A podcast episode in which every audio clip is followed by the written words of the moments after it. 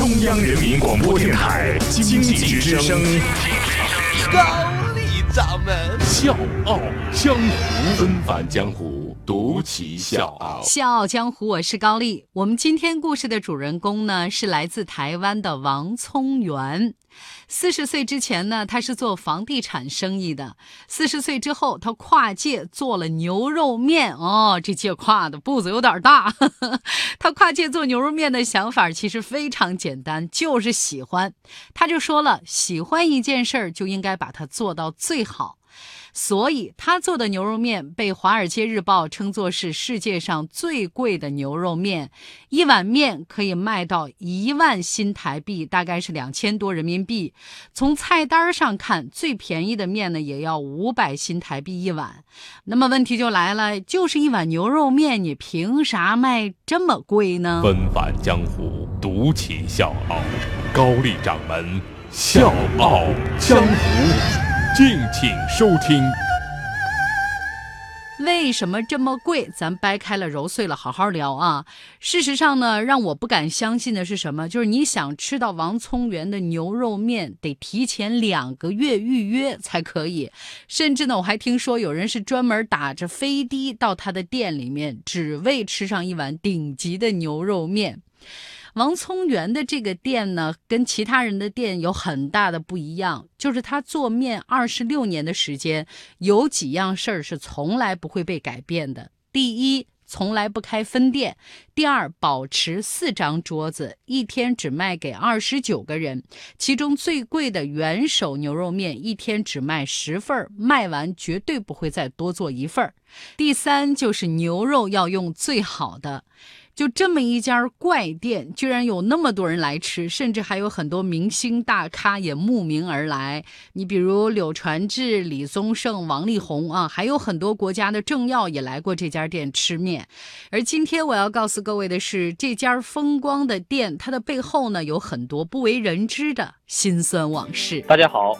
我是《笑傲江湖》的内蒙听众武明义，是一个 IT 公司的市场总监。《笑傲江湖》有笑有泪，有血有肉，有启发有彷徨，我每期必听。现在我邀请你在微信公众号检索“经济之声笑傲江湖”，关注“笑傲江湖”公众微信，加入“笑傲江湖”听众大家庭。谢谢。一九九零年，王聪元呢决定去开牛肉面。要知道，他当时呢是做房地产买卖的，这样的一个决定呢，肯定是得不到家人的支持，而且呢，家里面当时是一致反对。他知道家人是为他好，对他的这种不理解呢是很正常的。最后呢，他是冲破了重重困难，和好朋友合伙把牛肉面店给。开了起来，开业的那天呢，他就立志要把这个牛肉面做到世界第一。所以呢，他对牛肉面的要求很高，他希望把牛肉面做到最好。但是人家合伙人呢，肯定想啊，我把钱赚得更多，那才是硬道理。最终的结局就是开店十一天之后，合伙人人就走了，还撤走了所有的资金。后来呢，主厨也走了，但是王聪元的梦想并没有因此停止。他决定亲自上阵，没有任何大厨经验的门外汉要去做顶级的牛肉面，你说这事儿谁能理解呀？这结果可想而知，客人少，很难吃，甚至有人骂说：“这这这都是什么呀？这在这骗钱的，是不是？”这些都是他每天听到的、看到的。面对客人的抱怨和不理解，他耐心。的听取，而且好好的做笔记。他想，一定可以改变，一定可以做好。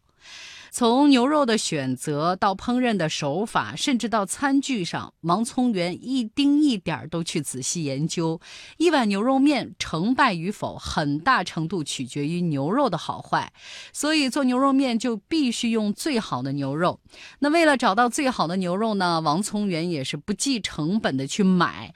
最后呢，用了一千两百万人民币，牺牲了无数头牛和无数的实验，就连牛肉供应商都震到。了啊！说这哥们儿到底要干嘛呀？这牛肉还不行吗？终于，他从澳大利亚、美国、日本、全球各地找到了顶级的牛肉。有了好的牛肉还不够，牛肉汤也很关键。为了找出来可以保留牛肉汤香味的那种方法，炒牛肉他炒了上千次，最终找到了保留牛肉汤香味的方法，那就是冷冻牛肉面。那这个面呢也是关键，这个面粉呢也是要用最好的，二十种面条有宽有细有扁有圆，这个呢是为了满足客人对面条劲道的需求。二零零四年，王聪元的牛肉面试营业，他呢就请客人吃牛肉面，吃完了说你给一个价。没想到这客人吃完这碗面给出的价格是一万新台币，也就是两千多人民币。别人都说他开的是一家怪店，但是王聪元认为我开店不是为了做生意，而是把牛肉面做到世界第一。我在想啊，现在很多的餐饮店为了做生意，为了快点赚钱，忽略了对食物的要求。你看王聪源这个店就让我很有感触。你只要把食物做到最好，还怕没有生意、没人买吗？他的故事就告诉我们，再贵也有人抢着来买单。当然，前提是你得值。所以，当你还在抱怨开店没有人气的时候，有没有想过你是否已经把产品和服务物做到最好了呢？哎呀，这故事怎么还把我讲饿了呢？这这这顶级牛肉面我是吃不起，这个方便面可以管够。好了，我要去吃面了，就到这里吧，小江湖，明天见。每一次感觉失去了力量，就急着想回到你身旁。就算再平凡的交谈，也让我充满了希望。能藏在你身旁，有太多心情与你分享。